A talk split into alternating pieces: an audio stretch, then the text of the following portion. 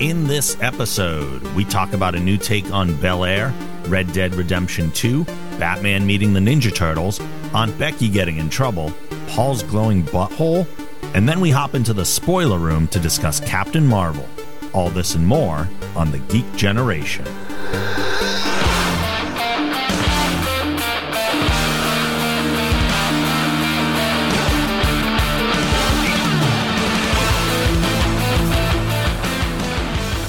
Hey now, welcome to the Geek Generation. I am your host, Rob Logan, joined in the studio by Mike Volpe Hello. and Paul O. Titties. Why? I don't know. Oh, okay. Just wondering. Not? Uh, before we get into all the regular show stuff today, I teased everybody last uh, episode with the fact that we had some major announcements coming up. He loves to tease us Yes. Yeah. with Titties. I don't know. Well, I don't know what you no think I have for you room. here. Yeah, I don't. I hate to disappoint you. Oh, you don't. I feel like any announcement I make now is not going to live up to the hype of titties. But there is a major announcement that's been made online already, and I'll say it here in case you didn't see it on social media or anything like that. And that is that the Geek Generation Network is live. Yay. Yay. Uh, the Geek Generation Network is our podcast network. That is a thing I've literally been wanting from day one of starting the podcast. Day it was one. always intended that the Geek Generation would be more than just me. And now it actually is because in addition to uh, the two shows that we already have, we have a lot more to offer. So, little rundown for people that haven't- seen it somewhere else. I know there are some people that literally just listen to this show and don't check out any of the other stuff. Uh, but now there's a lot of stuff to check out that I'm going to recommend people check out. So obviously, this show is a part of the network, uh, kind of the flagship, almost nine years running show, That long. Huh? which is crazy. Wow. Yeah. Also, Random Movie Club, Mhm. which started in 2015, had the little hiatus, came back recently, has been doing very, very well. It got so rebooted. It did. It did. Uh, if you like movies and you want to check out uh, episodes of a podcast that are about specific movies, Mhm. that's what Random Movie Club is for. Another one joining that had their first season of the podcast already and is starting season two very soon is a show called The Deep Dive, which is kind of like the sister show to Random Movie Club. Okay. It's the same idea, but it's video games instead of movies. Cool. So the tagline is the conversation after your favorite video game ends. So when you're done playing that game, you would listen to that episode. They go into spoilerific detail. Uh, that is hosted by my friend and Twitch streamer Pumpkinberry. Cool. Uh, so they'll be joining us, and you can find all those episodes on the geekgeneration.com now. Mhm. So they're available at deepdivecast.com and at thegeekgeneration.com. Okay. Uh, a new show added to the network is called Just Chatting with Mop Garden. Uh, Mop Garden is another Twitch streaming friend of mine, and she'll be interviewing different Twitch streamers about streaming, about their favorite games, what they do, what the life of a streamer is like, and all that stuff, which is super exciting. That'll be starting very, very behind soon. the scenes. Yeah, yeah. Very cool. Yeah, that'll be uh first episode of that will go up within the next few weeks, actually, from this. Uh, another one, our friend Booster Greg Mm-hmm. is joining the network with a show called Adapt This, a DC animated universe podcast. So the premise of that is Booster will have different guests on every time, and they will be reading a DC graphic novel first, and then watching the movie that uh, was inspired by that novel Oh. doing a little compare and contrast and kind of talking about them all together, which is really cool. And as a DC fan, I love that. Yeah. So that's great. Uh, another one is Four Aliens in a Podcast. Roswell, the Yeah. 1999 original version, Roswell, not the rebooted TV series that's on now, but uh, Pumpkinberry and I am Brandon, two Twitch streamers. We mentioned PB already for a deep dive. They will be co hosting that and doing an episode by episode discussion about the original Roswell series because Oh, they're wow. both huge fans. So, That's a good idea. yeah. That's cool. So, Quite a bit of material six- just yes. to kick it off. Yeah. So, six shows to launch the network is a big deal. We're going from two Yeah. to six so just to like listen, that. they'll have to go to the website. So there's a lot of ways they could listen. Okay. They can go to thegeekgeneration.com and you can check out all the episodes there. All the shows are listed on iTunes, Spotify, Stitcher, tune in, like basic Google Play, anywhere. Under the Geek Generation? ah, so you can subscribe to individual shows Yep. if you prefer to only listen to certain ones, or if you want to do us all a favor, there is a master feed for Oh, every okay. show. So now, in Good. addition to all those shows, there is a Geek Generation Network master feed that will include every episode of every show that the network releases. Then, even if new shows join the network, Mm-hmm. and I will tell you, because we're going to tease more stuff. Yep. There is a seventh show in development right now Oh, cool. that I will be a co-host on. Oh, Yes. co-hosting So there's one that I will be involved with. without us, Paul. Yes. We're being cheated on. That's okay. Infidelity. it's an open relationship with Rob. We know that. it's true. It's true. I'm a little bit of a whore. Yeah, a little Um, bit. I'm a podcast whore. Uh, but there is a seventh show in development right now. So if you want to kind of future proof yourself and never have to subscribe to anything else, then you can find the master feed as well. If you want to get to that on iTunes, you can go to geekgeneration.com slash master. It will take you right there. Cool. If you want to subscribe to it on Spotify, you can go to geekgeneration.com slash master Spotify. All one word there. Wow. And it'll take you directly to those links. and I'll, awesome. I'll include some links on the website as well too. So yeah, I'm super excited about it. And even even if you don't listen to every show on the network and you subscribe to the master feed and download them all, we'll think you're listening to them. So what you've done is just boosted a lot of egos. Yes, and made pretty much. Feel better. Um, More than anything, they feel better. Aside from wanting to focus more on podcasting and less on streaming, because I haven't been streaming a whole lot. Because honestly, I enjoy this way more. I just do.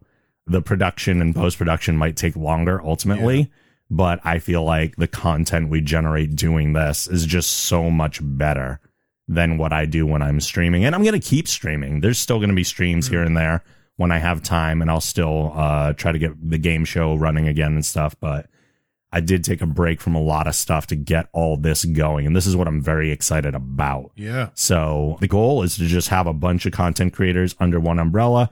And then if we're all kind of referring each other to each other, then all, all, uh, Rising what's- tide raises. That's what I was looking ships, for. Thank you. Or something like that. Yeah. Yeah. yeah, Multiple ships and rising tides. There's a phrase Yeah. in there that has Yeah, to that do thing. with Water Yeah. goes up, all boats go up. yes. what you said. Yeah. So that's, yeah, that's the idea is that basically we're trying to just really get more eyes and ears on the network as a whole. Cool. So you're having a bunch of podcast babies. I am. Is what you're ha- is. So what's what's your nickname going to be? I know I suggested Podfather. I feel like on, that uh, that was a thing already. Oh, it's definitely a thing. But um, but you know, you can al- always co-opt it. I don't think anybody's going to sue you for it. That's true. What Just about look for the little TM Yeah. next to it. or yeah. like podcast Poppy Ooh. Mhm. I don't know if I ever want anyone calling me Poppy. or like Pod Slut? Oh, that's probably the most accurate. I have a feeling whoever, yeah, yeah, somebody finds pod slut. They're they're listening for something different. We're like, this isn't what I this signed is up for. odd. I don't know. Different Yet show. slightly erotic at the same time. There's no fan service Tide Pods in this channel. oh, that's different show. All right. Uh, but that's all very exciting. So please check out all those things. Uh, we would greatly appreciate it. Let's get into our geek outs. Yay! Paul O, go right ahead. My first geek out. So just to preface this, because I was like I talked about this or talked about my geek outs last week and this week, and they seem kind of very similar. It's Mhm. because I don't have a whole lot of time to consume content. So Netflix is like my primary channel for everything Sure. now. So my first geek out is Patriot Act. Uh, it's on Netflix with um, Hasan Minhaj. If you don't know who he is, he was the Indian guy on the Daily Show for a long time, and uh, now he has his own show on Netflix. They're in season two of Patriot Act, and it's it's very similar to kind of like uh, you know John Oliver. They focus on one subject per episode, and he kind of breaks it down. And um, I, I I like his comedic style. Like his timing is really nice, and the way that he'll take a serious turn and then just drop a joke right in the middle of something is something that I'm really like attracted to, like from a comedy perspective. So I really um, am enjoying the show now. Um, also, like the show is built out beyond just the episodes that are on Netflix too. Like his YouTube channel for the show is like I mean, there's like five different classifications of videos that you can watch. One of them is called deep cuts, and these are like the audience interactions, like before, during, and after the show, Mhm. where he's kind of just like talking to people, and like their primary sort of vehicle for facilitating that conversation is just like the the audience submits um like note cards with uh questions and Okay. he just answers these questions. And like each deep cut episode is anywhere between like five and ten minutes. Hmm. so it's very easily digestible. These are like he'll go through maybe two or three questions every video.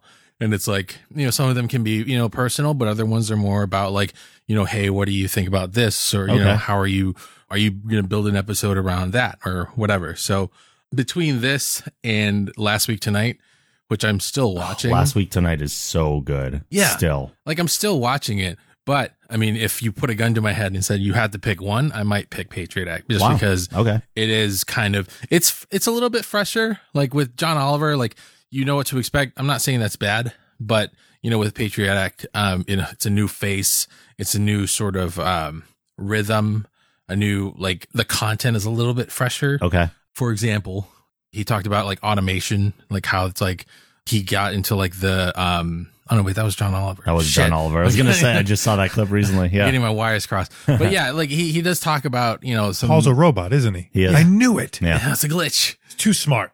But uh yeah, so first geek out, uh Patriot Act. If you have Netflix, go check it out. It's 30 minute episodes, super digestible, super easy to watch um at the end of the day.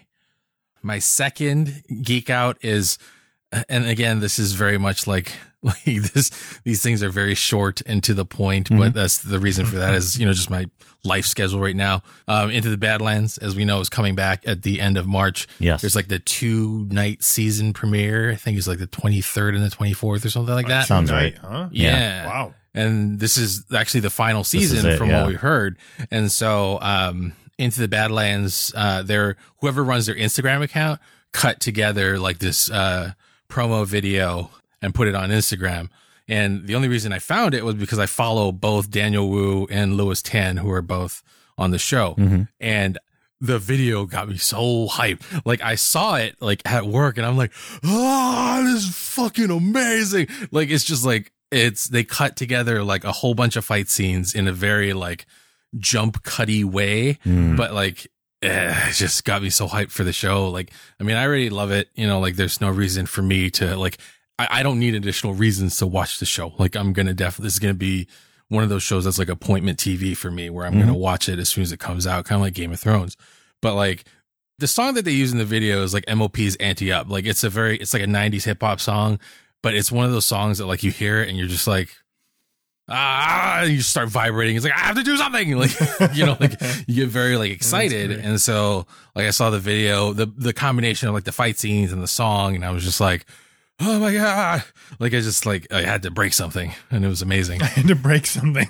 Also, just like a little like sidebar, like I went on Lewis Tan's uh, Instagram, like that's where I first saw it. I commented on his on the video mm-hmm. as he reposted it. I, my comment was literally just "yo" with like eight O's and then like a whole bunch of periods and then like five fire emojis. And then he liked my comment, and I was like, "Oh yeah, he recognized me!" like it was just like like I- I've never had like that kind of celebrity interaction on social media before.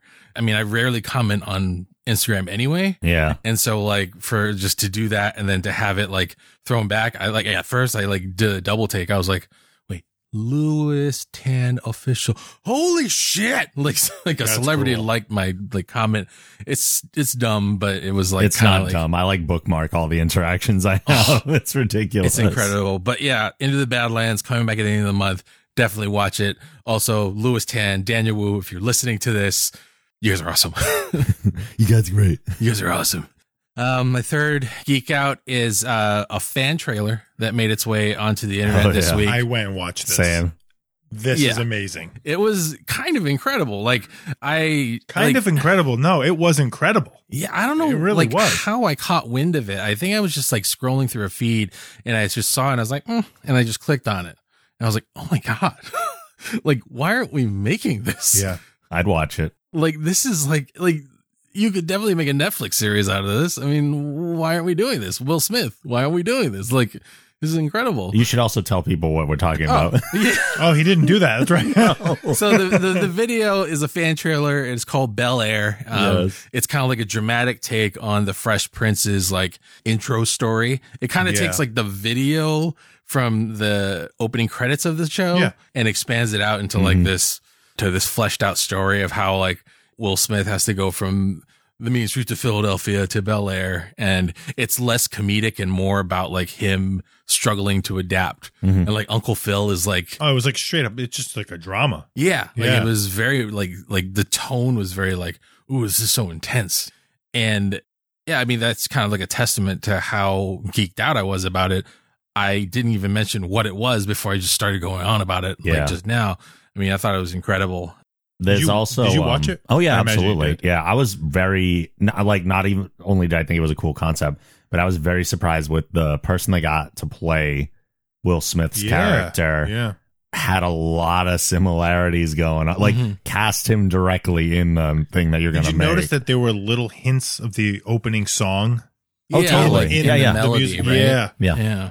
That was cool. I recognized a couple people from that video, but for the most part, I mean, they just seemed like I like right- like there was one guy in the basketball scene. He's like a sneaker YouTuber, which was weird. But like, um, I mean, they were like, you know, the the cast was largely unrecognizable, and it was still.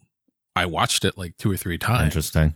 and so love when these things happen.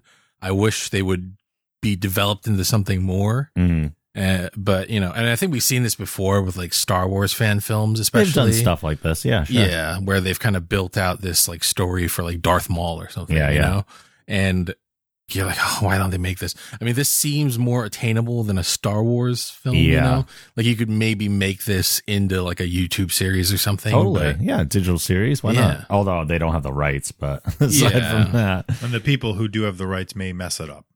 yeah. Yeah. But props to these guys. I mean, whoever made it, like it, it's incredible. it was really Um, good. Yeah. Keep making that kind of stuff. Yeah, The I'll link to that it. on the uh, show notes on the website.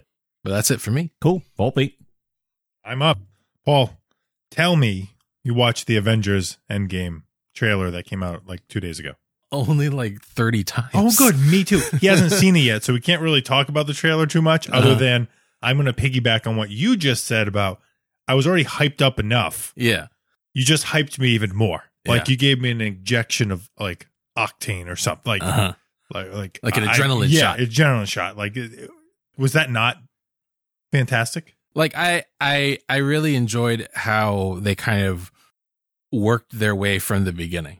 Yes. Um like how everything was like, uh this is what we've all worked, you Yeah. know, to get to this point. Like this is how we've arrived. Yeah. And I started here and now we're here. And, and then to yeah. see kind of like some of the shots from the new movie. and the music. yeah. I was telling Rob, it made me emotional Yeah. watching a trailer.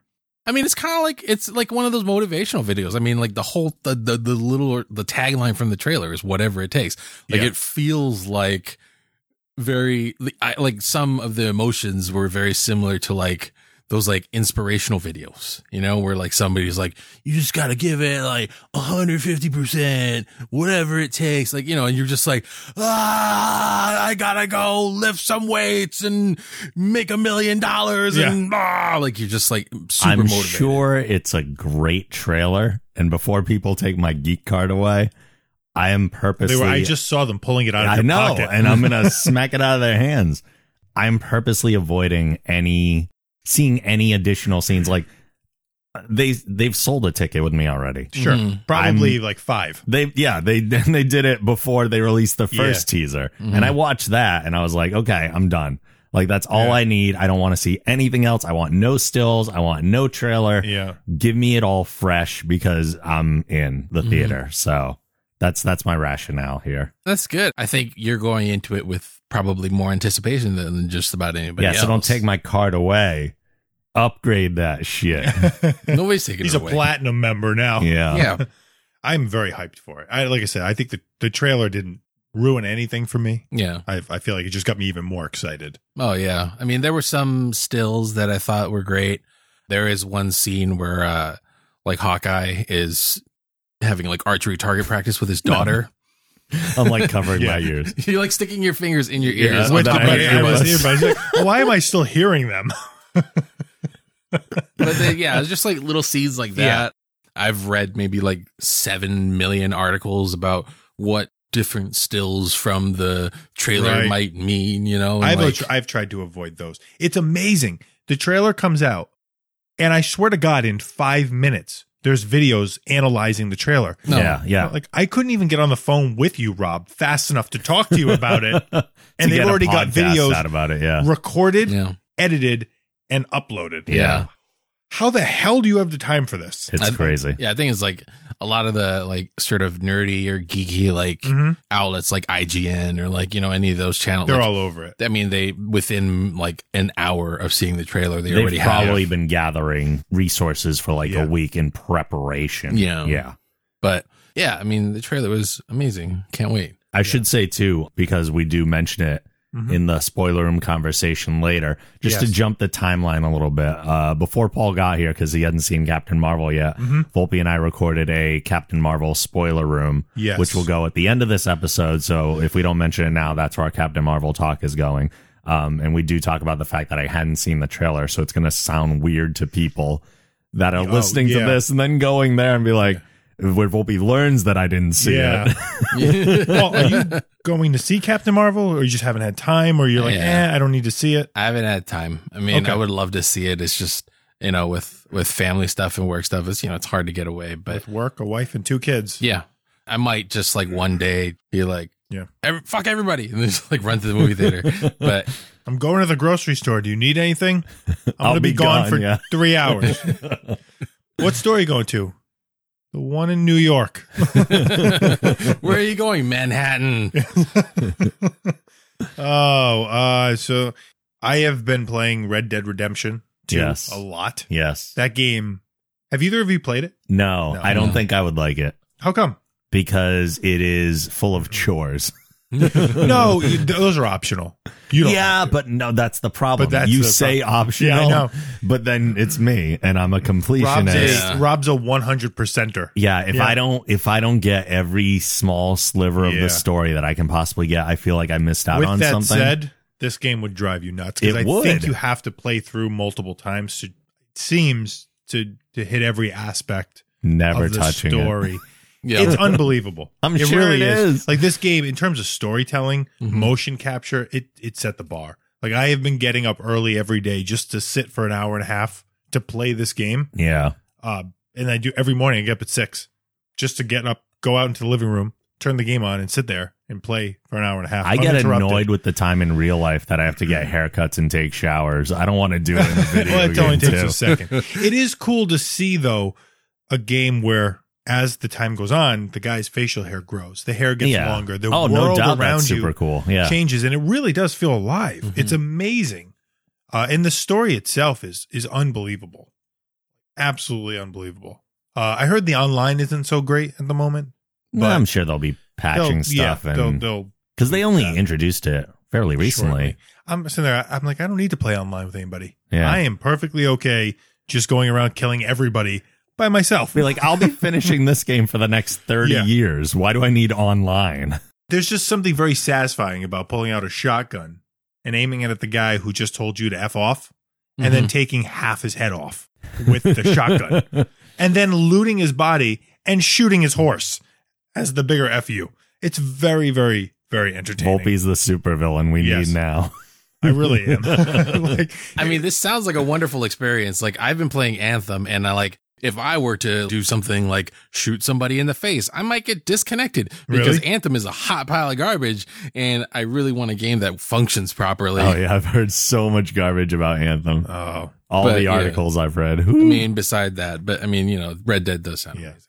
yeah. it, it the game does a you're a bad guy to begin with right you're in a you're in a gang it's towards the end of the whole cowboy you know era things Mhm. are changing it's almost 1900 the game really really pushes you and f- almost forces you to be a bad guy Mhm. and you have to battle your way to actually be good so it takes real effort to not just blow somebody's head off or rob a body or you see so, uh, a horse and wagon on the side of the road that was clearly looted and the people got killed. Yeah. And if you go over and take whatever belongings they have, you lose morale points. That's my other thing and it's too. really hard not to do that. it's probably way more fun to be a dickhead Oh, in this oh, it's game. so much fun. and I always play like a superhero. So I might miss Yeah. out on a lot of the fun. it is because the amount of dialogue recorded and the insults that he just flings at people, yeah. like you'll just laugh and laugh and laugh. It's so good. It's just so realistic. But Did you play the first one? Yeah. I didn't play the first one. So like I I mean I played the first one and I've played games like it. And I know this sounds weird because I always talk about playing Destiny, which is just the grind. But like Rob said, like games that have this sort of chore functionality where Mm. you are the side quest is to like go gather eight rabbit pelts. Oh crap Or- on that. Yeah, or like 150 species of animals to discover. Yeah. So I just find myself like up in the woods with binoculars for an hour. I'm walking around the woods, like Yeah. finding animals and then trying to shoot them so it's a perfect pelt to collect. Yeah. But I enjoy it because for like 90 minutes, I'm not miserable. And I'm in a world where I'm like, I'm the bad guy and it's okay. I don't have to pretend to like you. Like, you know, because I get the middle finger every now and then. And I wish I could just be like, uh-huh. then I'd be calling Paul, going, I'm in jail, Paul. Again. Paul's like, I'm not that kind of lawyer, Mike. Sorry. Call Rob. Who is it? Tell him I'm in a meeting. So transition, I guess, to the next thing. Since I do a lot of driving, yes. I find that I've been drinking more energy drinks, and I always go with Monster. Mhm. And a lot of energy drinks just taste like motor oil, or what I perceive motor oil to Do they taste not like. upset your stomach after no, a they, bit? the ones with sugar do. okay. So I have to get the the sugar free or Okay. the low carb ones. I only have a couple grams of sugar. If I drink a regular Monster that's got like forty grams of sugar, I better get to the bathroom. If I have a fast. whole can of an energy drink, Yeah. Oh Do boy. you- does it make you sick? I look like Captain Marvel by Oh, the time. yeah. I'm glowing. Holy crap. But generally, they you know the, you know how Red Bull tastes. You're like, Yeah. oh god, Oh, I It's- love Red it's a- Bull. it's a questionable taste in terms of like what is this? I like the cranberry. Pine Sol. Like I can't drink energy drinks, but I mean, when I could, yeah, Red Bull was like nectar of the gods. they hype you up too much. Like you get the caffeine hits you. So like it, it, it definitely changed as I got older. Mm. Like when I was in my early twenties, like a Red Bull was just like drinking coffee, like no big deal. Like I didn't even get the jitters or like a crash or Oh, anything. God. Like my body was just like it processed it in a way where I could just kind of come down off of it Mhm. and be fine. As I approached my thirties, like my body was like, uh, we can't do this anymore. It's like this is octane is too high. yeah. And you know, like it, I would get the crash and like the jitters and like, and then into my 30s, like as I progressed from 30 to 35, my digestive system was like, nope, nope, not having this. And it just treated it like Drano, and it would just Oh, like. nice. Like you know how you were talking about like Yeah. you you would look like Captain Marvel you were glowing it would make my butthole look like Captain Marvel because it's just glowing red from the searing pain of like bile and like stomach acid and all the bad shit that like just comes flow. Like I swear to God, like there was one time I, I was just like so tired and I had to get so much work done, so I drank like a big old like one of the big Red Bulls, Oh, not like the tiny ones, but the big one, right? Mhm. I drank one of those and things came shooting out of me from like college. She found a found a Lego from when he was three. like it was just like like all those little nooks and crannies in your Yeah. like upper and lower intestines or like you know your small and large intestines Mhm. all those little nooks and crannies just all got cleaned out like it just it all turned into one smooth shoot and just shot everything right out Awesome. And like that's why i don't drink energy drinks Well, anymore on that note, I brought one for you to try. incredible Asplosion. Here so we in go. like 10 minutes, I'm going to be the great w- I was- yeah, right. I stopped at the gas station to grab one, and I saw a color. It's like a neon green colored can. I uh-huh. said, "Well, that looks new. I've That never seen that before." safe. Yeah, it said Ultra Paradise, and I'm like, "Okay." I cracked it open and drank it, and went, "Holy shit!" Like this is the best tasting energy drink I've ever had. It's Uh-huh. really, really good. So I brought it so you guys could try Oh, it. Oh god. Also because I don't really know what the flavor is. So Oh, maybe we okay. could decipher. Oh, Sure. okay. All right. We're very good at deciphering flavors. We're like, gonna become the Monster Energy sommeliers. yeah. Like when Oreo tells us it's one flavor and they're clearly lying to us, we're very good at that. This tastes like evil. Oh boy. Oh, super Ooh. fizzy. Wait, let's smell here. It, it's got a slight green tint to it. I'm getting a. I'm getting a slight green apple. Yeah, I'm getting notes of apple. Mm-hmm.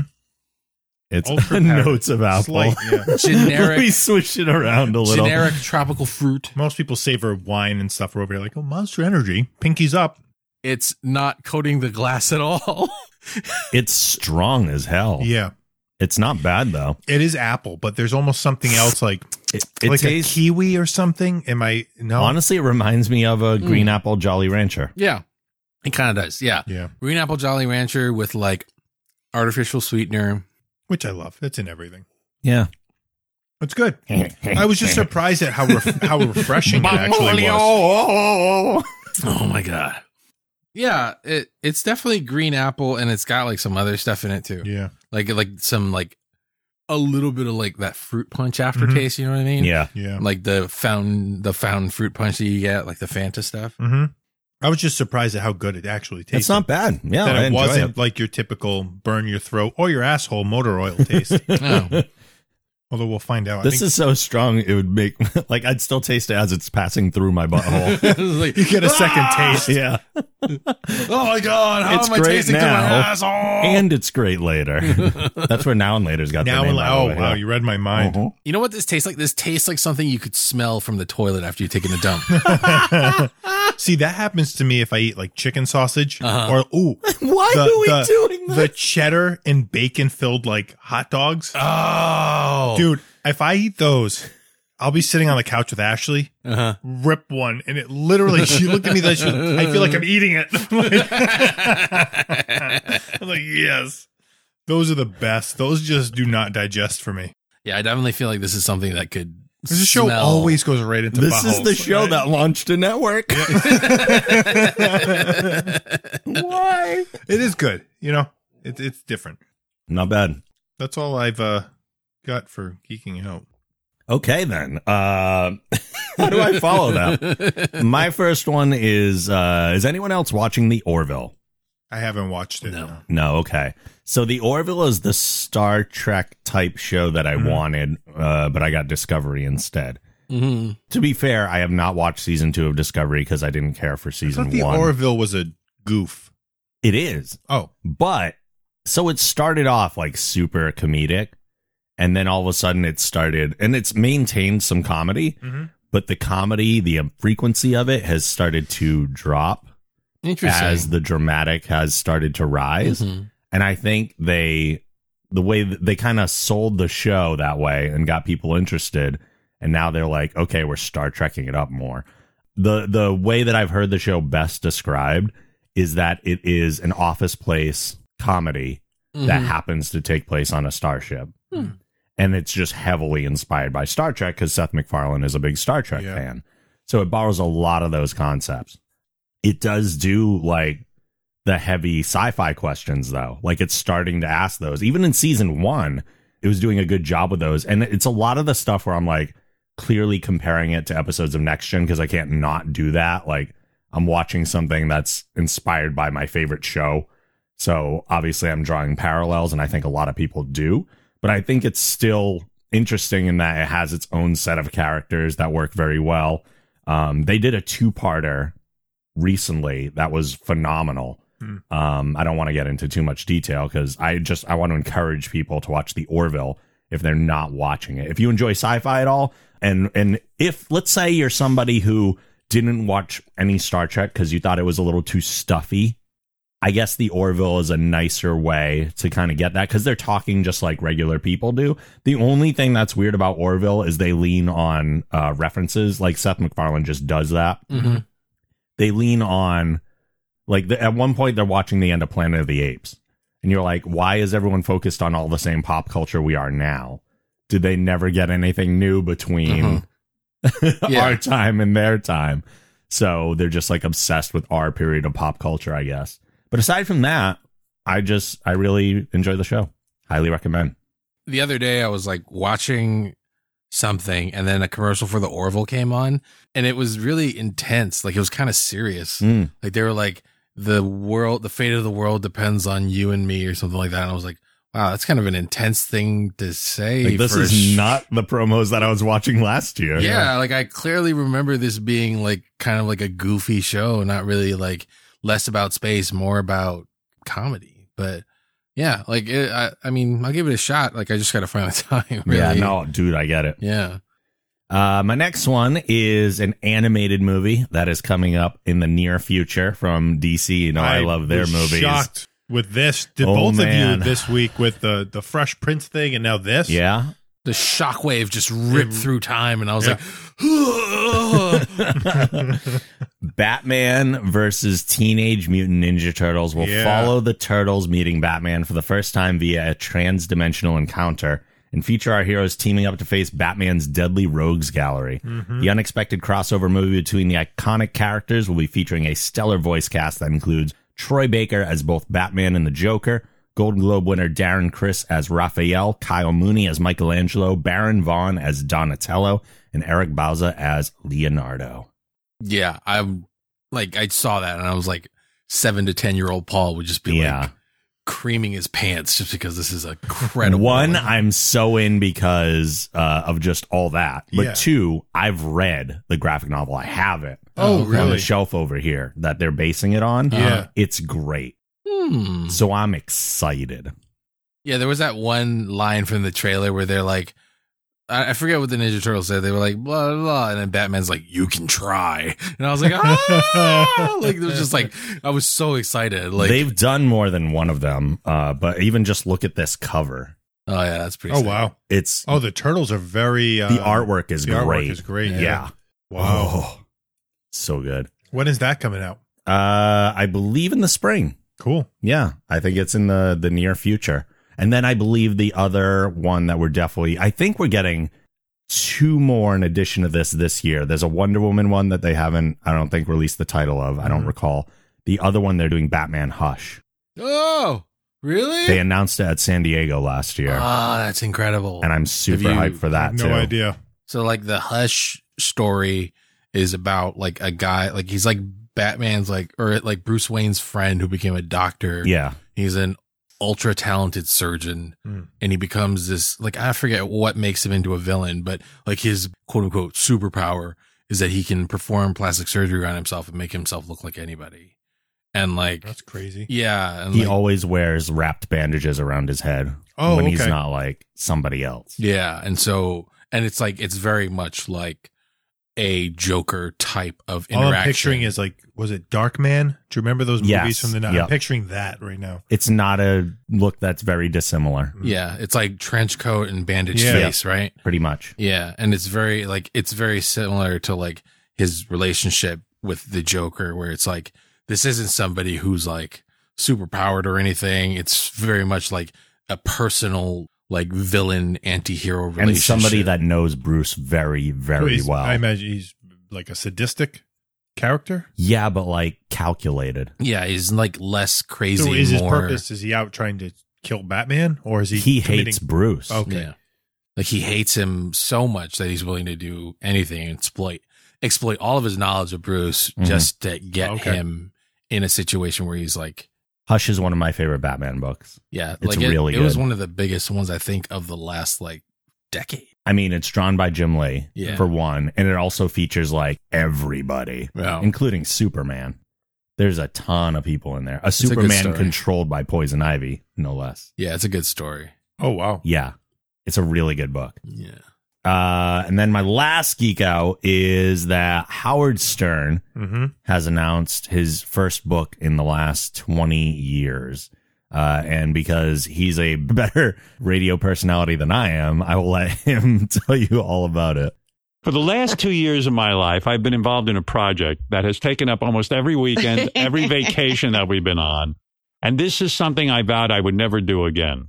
But I, yes, Howard Stern has written a new book. I have written a new book. My my third book. And Robin, I swear to you, it was torture. I know it was torture. You Yeah. would tell me how tortured you were. I didn't I know. know. what about. And I will now reveal the new cover to you. Oh, we have the and, cover and the title. Yes. excuse me. That's exciting. There you go, Robin. All right. See the title? Oh, let me see. I can't. Comes again. Howard Stern. comes again. Howard Stern comes again. Very nice picture. That is me looking pensive as an author, as a serious author. So, uh, the thing that I'm excited for, you guys know how much I love reading. Yes. Rob's a huge reader, if you didn't know. Send Rob books. Lots of books. Yeah, Big um, books. I don't little read books, anything. All the books. Basically, so the only books that I will bother to power through, aside from like comic books, Uh-huh. are psychology books and cookbooks. I don't think count. And That a lot uh, of pictures. yeah, and autobiographies. I don't like reading fiction. Mhm. But I'm excited about this one. I have Miss America. I haven't read it yet. Private Parts is his other one, which I don't have. The reason I'm excited for this one is this will be the first book since I became a Howard Stern listener. So, because it's based around his interviews and largely his satellite presence, uh, this will all be things that I'm aware of that I've listened to. And that's, I guess, what makes me so excited. It's all stuff that's relevant to me. I'm, I'm going to be aware of that world. Mhm. So, super, super excited for it. I mean, I've never read a Howard Stern book before, but I can imagine how it's probably pretty interesting. I'm also not a big Howard Stern fan just because I don't have, or I Yeah, don't listen to yeah. him on satellite, but This one's supposed to be like over 500 pages. how, It's a what? big book. Well, a lot of it is his interviews from satellite and transcription. Oh, yeah. But then he also does like wraparounds about like what he thought going into it, like his takeaways Mhm. from it. Um, but then also just like other stories and stuff. In addition to that, originally he was like, I was going to do a coffee table book with just transcriptions of my interviews. Yeah. And then it exploded because he couldn't just do that because he's him. Because you need context. Yeah. I mean, yeah, like that's not even a Howard Stern thing. That's just like a human thing. Like you can't just put out an interview that you've never heard previously and just like read it in in text format and be Yeah. like, like you know, digest it properly. But all right, Exactly. cool. Yeah. So I'm pumped. Uh, moving on to our freakouts. Oh, freak out! Hello. My my one and only freak out this week, which is partly hilarious but partly infuriating, is that Aunt Becky is possibly but most likely a federal felon. Apparently, she's turning herself in. She did. I didn't know what that meant when you put it on the show notes. I was Uh-huh. looking, I'm like, the hell is he talking about? What is this Aunt Becky? Like, I'm like, is this like a drug thing? Is this Oh. like, what is Aunt, I didn't realize Aunt Uh-huh. Becky Yeah. Lori Loughlin. was Full House. Yes. And then it popped up somewhere. Uh-huh. And I went, oh, that's what Paul's talking about. Yeah. I was like, oh, that means Fuller House is losing a character. That sucks. And they That's did. a really good like new show. So Netflix canned her from the show. She's no longer a part of it. But just Will they for kill her? That's the question. oh, I don't know. No, they No. won't do that on Full House. she moved. Yeah, she Yeah. She moved. got a job in New York. So to give the listeners some context, if they're not fully aware, which I at this point I find hard to believe, right. because this this story has It's been everywhere. dominated the headlines for like the last week. Yep. Was that um, Lori Loughlin and uh, Felicity Huffman, among others, were arrested and charged in a basically a college cheating scheme Mhm. where um, very rich people would donate a lot of money to have their dumb kids ushered into these elite universities by way of, I mean, there were several different avenues. Um, one of them was athletic recruitment through like fake athletic profiles. They would literally Photoshop people's heads onto other people's bodies to be like, this is that person doing crew. Or like in the case of Lori Loughlin, they literally just went to the gym and took a picture of her dumbass daughter, like doing on like on the rowing machine. And they're like, look, she's a, like a coxswain or something. like, all right. And then other one, other people like Felicity Huffman, they actually paid people to facilitate cheating on their SATs, Mhm. which is kind of intense. Um, they and so this was all done through this one organization the star consulting group or some shit like that and it's just it completely undermines like everything you thought about like higher education like Totally. merit based acceptance, like anything like that. everybody, not everybody, but like cheating or taking the easy way Uh-huh. or finding a loophole. That's the name of the game in 29. Like that's been the name of the game for a while. And that's kind of like the the perspective that some people have taken. They're This like, is always been I'm not, going on. No, I'm not justifying it, yeah, but I'm like, I well, think yeah, in- duh, this is happening. Uh, you really think? I mean, I've met people who have said they've gone to this school that school, and I'm talking to them, I'm going, I might be more intelligent than you. How Yeah. did you go there? I mean, you think and about I'm not like, that intelligent. You I think about two people gyms, like let's like be honest. Jared Kushner, who's not the smartest cookie, who Yeah. went went to Harvard. I mean, his dad basically bought a building, paid two point five million dollars, and his son went to Harvard. Money And, talks. Yeah, like we've never heard the guy talk, but he's I'm sure he's dumb as shit. Mhm. Um, but Listen, the million dollar man said it best. Everybody's got a price. yeah, Thank you. and that's not like entirely like false either. No, it's not. I think the only reason why this story blew up and these people in particular are being focused on is because they took there are actual federal crimes that these people are implicated in. I think Felicity Huffman is being charged with like mail and wire fraud. They're also Um, TV stars, Well, I mean, which makes it that much bigger. It's not just that they're TV stars because there are other people who are implicated in this um, like federal case. people or something. Yeah, and these people them. are like are they reign they they run the gamut from like lawyers, doctors, CEOs, like Fortune 500 company, like managers, like just people who have a lot of money Hmm. who are willing to do whatever they can to get their kid into these elite universities. And I think like the funniest thing about this was like uh Lori Loughlin's daughter, Olivia something. She's like a 20 year 20 something year old kid and she is an Instagram influencer. influencer. And so she she has a following on Instagram and she you know sells things like she goes ha- she does like a hashtag ad on the things from like Amazon or like Sephora and you know she sells things through her through her influence right and she made a video like I in close proximity to the federal charges mm-hmm. being levied against Literally her mother like the day after. and she was basically like, I don't really want to go to college for school. I just want to go to the sporting events and party. And it's like, your mom just paid $500,000 and is facing federal prison time, and you don't even want the education that mm-hmm. she paid for you. Yep. Like, it's just, Snotty little bitch. it's just so Where's that shotgun? hilarious that it's just these these people are so fucking stupid. They they flaunt the system, and then the whole point of it is just being missed by the people who are benefiting from And it. And it all proves it has absolutely nothing to do with the kids. yeah, It's really just for a parent to say, "Oh, my kid's going here." Yeah, and it's just it's just like a the weirdest Yeah, sort of it's flex a, it's a, for a it's parent. a game of it's like parental whose dick is bigger. Yeah. Like Yeah. let's throw it on the table. Yeah, yeah. And like I read a few articles like the the wildest like facts about like the whole admissions case thing, and like Lori Loughlin's dad or husband is the fashion designer who created the Mossimo clothing line. You remember from like the nineties Yeah, when yeah. Mossimo Sounds was like familiar. huge, right?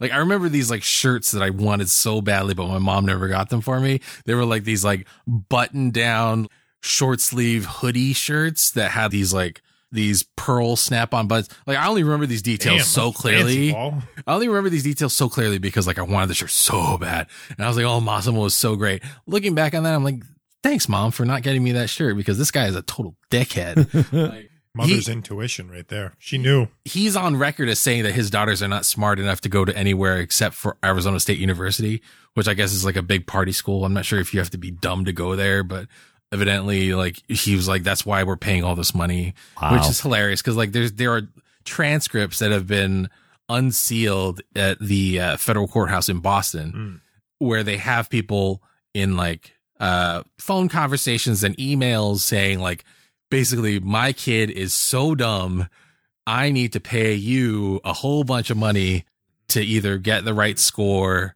or get him into this That's college yeah i But just like where's this going to lead to now? It's going to unravel into more and more schools. You think investigations and, or is Um, it just these are all going to get i mean this is this case has some been jail going time, some slaps on the wrist? the investigations have been going on for a, a while now Shouldn't the school systems also be? So the schools are not being implicated because the people who were being bribed, these coaches, are my understanding of it is that this any bribes that they took were outside of the scope of their job responsibilities. So the universities are basically saying you're on your own. So I mean, it's just hilarious to me. I mean, this is just more the schools fuel- immediately were like, we have nothing to do with this. We don't know who they are. Yeah. Yep. And so You're on it's your just own. more fuel to me to be like, you know, Independent contractor. like eat Yeah. the rich. Yeah. You know what I mean? Like at this Wow. point, like the revolt is coming. All these like wealthy people who want to cheat the system, like the, their time is ticking, and it's just I, I just inf- it was like I said, it's infuriating, but also hilarious that these people are so dumb. I mean, fuck them. I think they're not going to get caught. no. and Everybody they- gets caught at some point. at some Yeah. point. Yeah, but that was my only freak out for the week. All right. That was a good one. Uh, you follow wrestling at all? Nope. anymore? Okay. Not You're really. missing I mean, I'll see. it's just see. been terrible. We're leading up to WrestleMania. It's in like three weeks. yeah. right? I have not missed a WrestleMania. I missed since, last year's. I think to that like WrestleMania 14, the Austin and Shawn Michaels one. Oh, Right, wow. like 14. So that's like 97 or Mhm. 98 or something. And I'm just like, eh. The only thing that's got me interested in this is that it's going to be Kurt Angle's last match. oh, really? Yeah, he announced last Monday, last match. He's retiring. He's done. Like he can't keep up anymore. His body can't. But he wants to have one more match. But he wouldn't name who the opponent was. Oh. So it's oh. gonna be somebody big. That's gonna. That's kind of the only of the thing I care about now, be too. Cena. That, Oh, really? yeah. I mean, odds are he doesn't have anything going on either. He started Cena's career. Yeah. So it all comes full circle. It it could be a good match as long as it's not like a two second squash. I think it could be good. But just in general, it's just so boring. I turn it on on Monday or Tuesday, and I have it on for five minutes. And I go, I'm just, I don't care about any of these characters. Click. I also feel like you can fuck? only see so much before it starts to eat its own tail. The story writing isn't good. Yeah. Vince, Triple H, Shane, and uh, Stephanie came out on TV like two months ago, and literally came out and said, "Our product sucks. Ratings are down." This is what they said. Wow. We are sorry. We've let you all down. We're going to reboot. We're starting over. We're going to give you something fresh. We're going to give you what you want. We're going to give you the people you want to see are going to get the push. You know, we're going to listen to you. And then nothing happened. And nothing happened because the problem hasn't been solved. The problem are the jackasses at the table writing the show. Not any of those four, not the wrestlers yeah. who are told what to say. Like, we do what you're told or you're fired. All right, well, I'm going to do what I'm told. Nothing's changed because they haven't gotten to the core problem. Mhm. If you have the same people writing what sucked, Yeah. Yeah. now writing this new stuff, like it's, it's yeah. You need like, a new staff. the whole Becky Lynch thing. Have you like? I heard they dropped the ball on that. have, had blew up. Like it was one of those like Stone Cold. Like he was building, building. People liked him, and then he did the Austin 316 promo, and then boom, biggest thing ever. Mhm. Becky, what that was happening with Becky, like a female for once was like The the, hottest thing. She's calling herself the man, Mhm. hottest thing in wrestling, and they've just completely dropped the ball on it. She's gonna supposed to fight Ronda Rousey, Mhm. and like there's been a lot of build up, and they just all across the board. I'm like, how are you fucking this up so bad? It's almost like they're like, it doesn't matter what we do because all you wrestling fans are going to remember is the match at WrestleMania. Mhm. So it doesn't matter how we get there. It's just we're there, and that's what you'll remember. It's also them playing it safe. So there, I think there's a lot of factors. One, they're playing it safe. They're a PG product. They have been for years. Granted, they did a lot of good stuff while they were still writing- PG. There's a lot of PG movies that are fantastic. Yeah. Like, but PG also think about need to be how a- thin they're spreading themselves between all of the shows that they Yeah. have. It's too much. It is. And they they're working those I, I from what it looks like, they're working those guys and girls to death. Yeah, Bennett's Between- always on the road. Yeah. Well, and it's it's on a not even just the traveling and wrestling. It's all the other stuff that they have to do too Media on top of it. It's crazy. Commercials, like all the stuff. Yeah. know? It's just it's suffering, which does open the doors for other things to show up. There's other promotions apparently that are going to be popping up. Yep. You know, it just it just sucks because like I sit down and I'm so excited and I turn it on and then I go, oh, never mind, click. Mm. Yawn. You Yeah. know, it just feels forced. Which is funny because I mean, not funny, but really my only sort of like connection to wrestling now is just tangentially through like people that I follow or listen to that are like either involved with the WWE or are, you know, just fans of it. And one of them is this guy, um, he does a podcast, Flagrant 2. This guy, Real Life Kaz, like he was a writer on Oh, for sure. WWE Yeah. for like, you know, like a year and he recently got let go, which is Hmm. interesting that considering what you just said, like maybe they are trying to change things up. I don't know, but you know, it's kind of like that's kind of like the reason why I stopped watching wrestling in the first place was I just it just got tiresome. Mhm. I just happened a lot sooner or a lot earlier than it would did for you, but that's unfortunate because they have a built-in fan base. Why not just give them what they want? It's not even not always getting what you want, but even the because how many times you didn't get what you wanted watching, you know, previously. and it still but the ended up being good. storylines Yeah. were good. Yeah. It was intriguing, beginning, middle, and end. Yeah. Now, so like I like it like back in the Attitude Era or even the early two thousands. Ninety five percent of the show was like, "Wow, I can't miss this," and then Mhm. there was that five percent that you were Mhm. like, "Eh, this match is like, oh, it's Goldust versus whatever. Eh, I can skip that." They're not Goldust, but you know, it'd be compared to everything sure. else.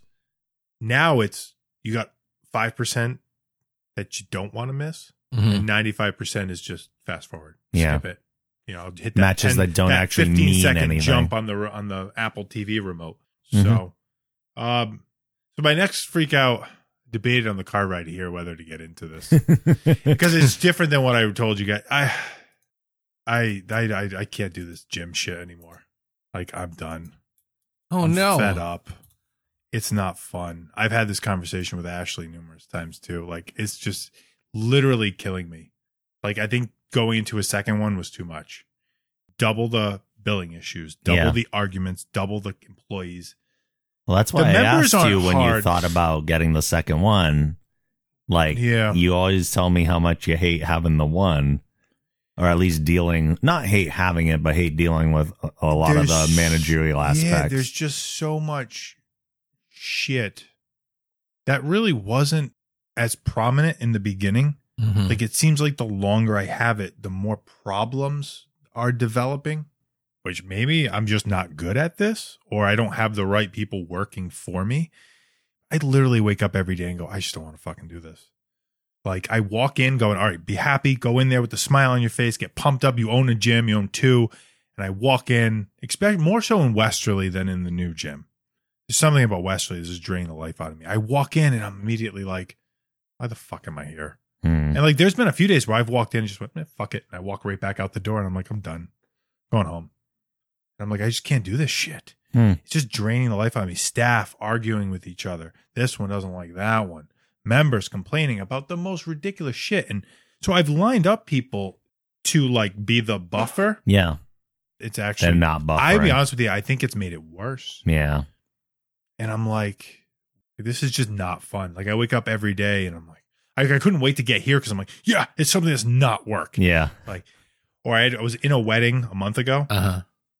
It was the best three days away that I've had because I woke up and I was like, yeah, Yeah. I'm just gonna go actually go work out in the hotel gym, Uh-huh. and then I'm in a wedding. Oh, we're gonna do the wedding rehearsal, and like, it, it- it's more so than it's not even like I need breaks. I'm just like, this is not. I don't know what to do at this point because it's like just really not enjoyable Yeah. anymore. So there's an analogy uh, that one of my friends gave me that's helped me in a lot of my thinking when it comes to people who are working with you or for you. Mhm. Think about whatever your business or project or whatever it is as a laundry pile. And the people that you hire, like those buffer people, Mhm. their job is to take some of the clothing off of the laundry pile so that your pile is not as big. Right. If those people are not doing that, or even worse, throwing on additional pieces of laundry, Mhm. fuck them. They're out Right. because they're not doing what you brought them on for. Yeah. So if your laundry pile is getting bigger as a result of the people who you hired to make it smaller, Mm. they're doing the opposite of what you hired them for. Right. Time to find new people. just a lot of teaching too. Yeah. Like here's what like I'm still in the process of teaching people what to do hmm while at the same time I feel like getting hit from every direction nonstop. You know, it's a problem because you tell them, listen, so and so is general manager. Mhm. If there's an issue, you are to call him first. hmm And then if you can't get a hold of him, or he'll come to me if it's an issue that he doesn't think he has the power to handle. Yeah. It's like, and I don't know how many times I tell them, I still get all the calls, all the texts. And I sit there and I go, maybe I'm just not even going to answer it. Just fuck it. Then I sit there and go, I have to answer it. Because Mhm. if it's a legitimate issue, Mhm. it needs to be addressed, whatever it might be. Your And first response every time should be, "Have you gone to such and such about this?" And if the answer is no, be like, "That's what you should do right like, now." Instead, I'm just like the phone rings and I'm immediately like infuriated. hmm Like it's gotten to the point now where my tolerance. Paul's gonna laugh at this because he's gonna go, "Oh, this is HR not- problems. I see where this is gonna go." So I challenged a member to fight me in the parking lot the other day. yep, that's where we're at now. That's where it's progressed to. I'm gonna let Paul finish crying. yeah, that's where we are. The lawsuits are coming. What what did he say? So to I get you to walk this point? into the new gym and I have an older guy. I think he's got to be almost 70. okay. Unbelievable worker. He Yeah. owned his own business. It won't like uh, he retired and they said, Hey, you know, I'm a member of the gym if they need help. You know, and he was Mhm. hired. Dude's amazing. mhm. Phenomenal employee. Like this guy, like good. I walk in and we had changed the cables on the machine Mhm. and the cables were a little thicker. So Mm-hmm. it had a little more drag to the machine. So it didn't Mhm. feel the same. People have been complaining about it for a few days. And I was like, oh, if they continue to complain, we'll get a thinner cable and replace it again. Ultimately, they should get used to it. They should. And I walk into, so this guy is probably in his 50s. He definitely has been using drugs for a while. So Mhm. his fuse is, he doesn't have a fuse. So it's zero to 60 immediately. okay. So I walk into so and so, like caused a little bit of a scene a little while ago, freaking out in there about the cable. God, here we go. So within minutes, he comes up to the desk and it starts the conversation with, So your shitty employee wouldn't fix the problem. So I, credit me, I stayed calm. I was just like, What's the problem? Uh huh. the cables. I go, well, we swapped them out. Previous ownership would have left it broken. Within 24 hours, I had new cables on there, and they're a little thicker. You'll get used to it. I don't want to fucking get used to it. Like, fuck you and fuck him. So now my employee immediately was just like, gloves are off. So they start to argue with each other, and I'm just standing there going, why is this happening right now? And like, I could feel it building, you Mhm. know, like, Mhm.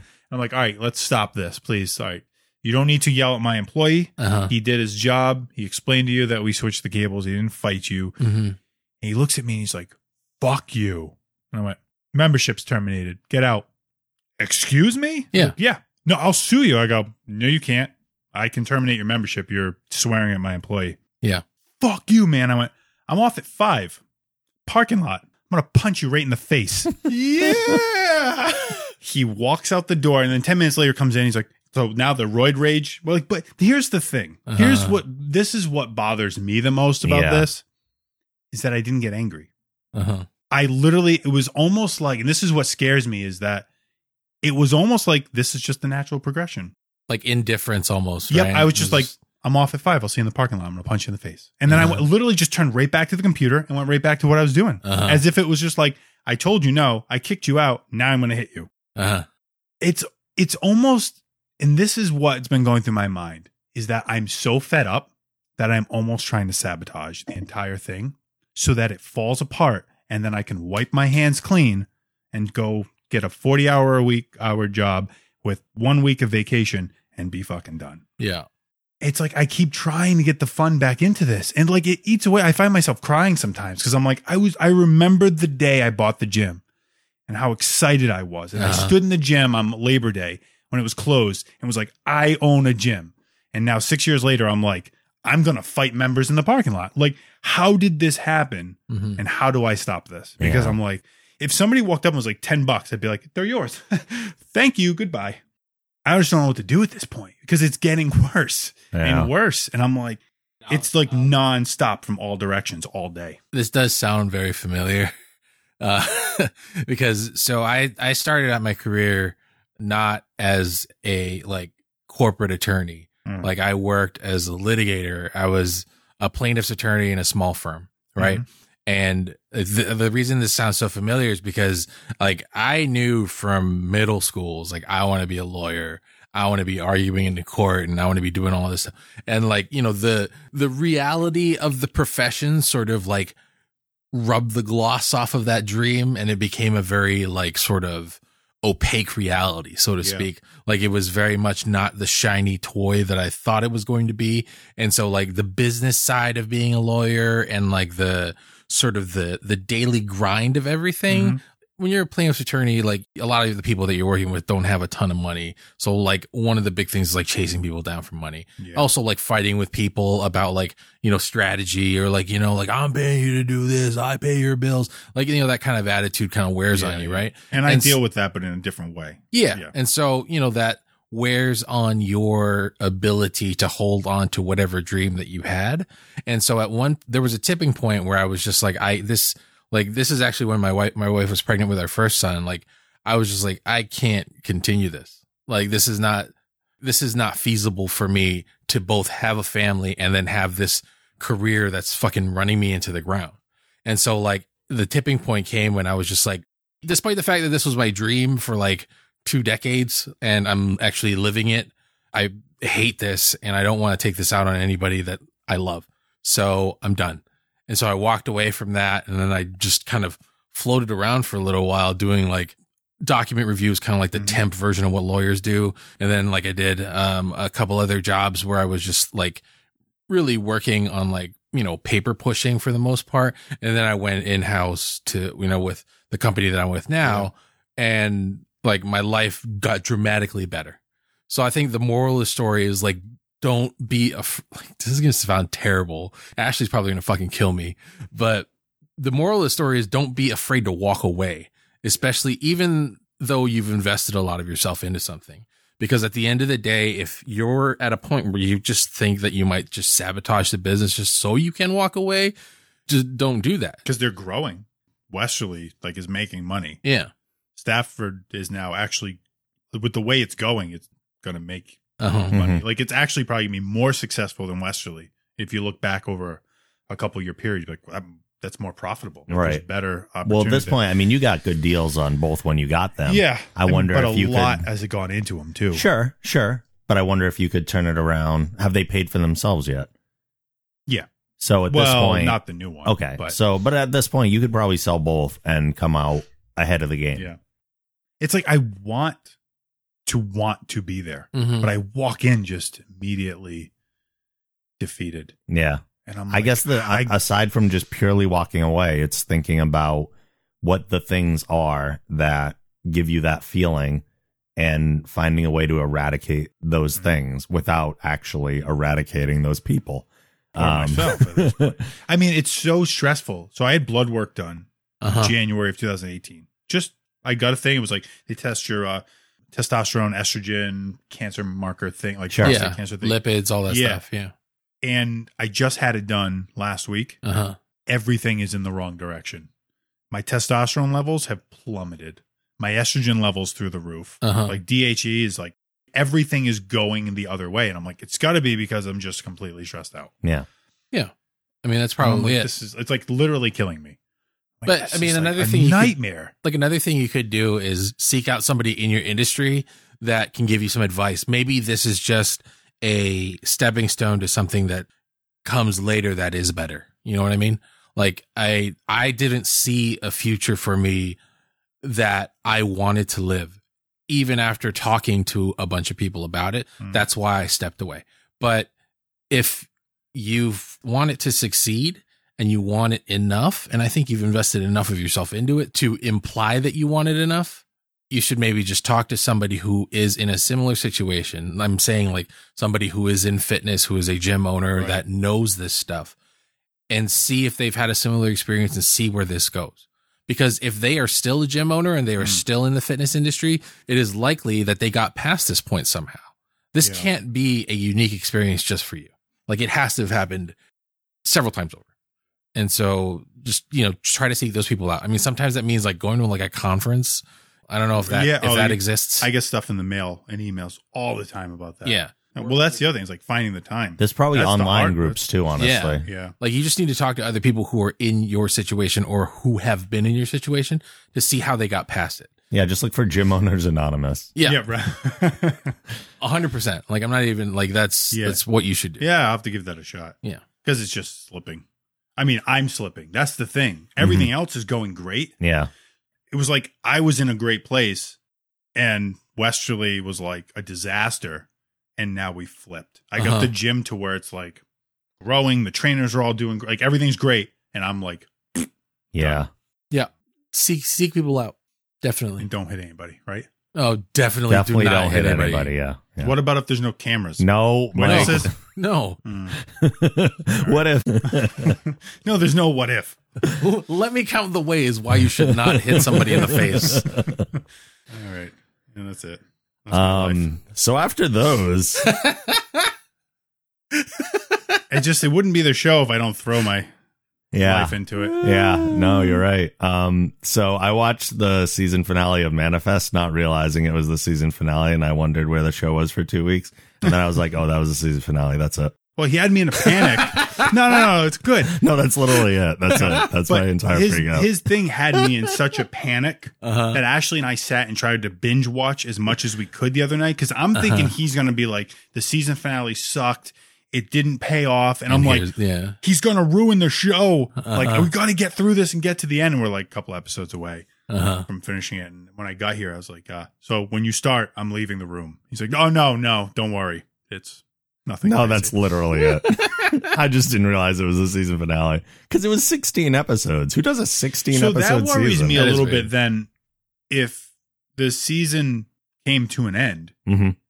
and you didn't realize it, It's a big thing. oh, all right. I was gonna. Then what does that say Oh about no, the end? it's a big thing. Oh, How- okay. and which is exactly like why I was like, "When's the next episode?" Yeah. coming? and I didn't realize because I don't see commercials or anything Mm. because I don't watch like Like the traditional well, TV. 16 Yeah. episodes isn't that bad considering it's an hour show. Yeah, it's just usually It's just you long. get twenty two. Mhm. Usually, Yeah. Uh, 16 so is a weird number. a weird number. Yeah. So that that's it. It feels a little. It feels a little not as important. Did you want to punch or- anybody when you realize that it was? Yeah, I. Okay. Yeah. Okay, all right. Here we go. punch people. he stunned somebody. Yeah. Yeah. Uh, yeah, no, that's it. Um, but speaking of hating jobs, if you'd like to help support the Geek Generation, Random Movie Club, and everything else we do, the best way to do that is to become a backer on Patreon. There are all sorts of perks for doing so, like merch discounts, access to podcast listening parties, and monthly bonus podcast episodes. Become a backer and join the generation by going to thegeekgeneration.com slash support.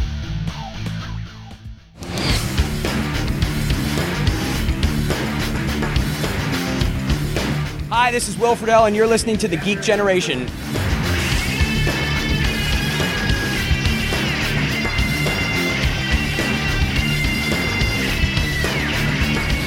Let's talk some news because there's some uh-huh. big stories out recently.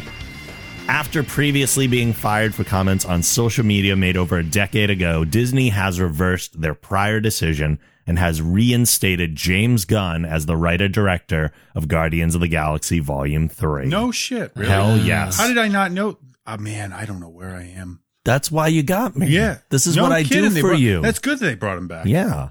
Marvel Studios has agreed to commence production on Guardians of the Galaxy 3 after Gunn completes Suicide Squad 2, a job he took when he was initially released from the He project. jumped So- to the other ship when he got. He's a man I of two like worlds now. Disney's mess up is Warner Brothers' benefit.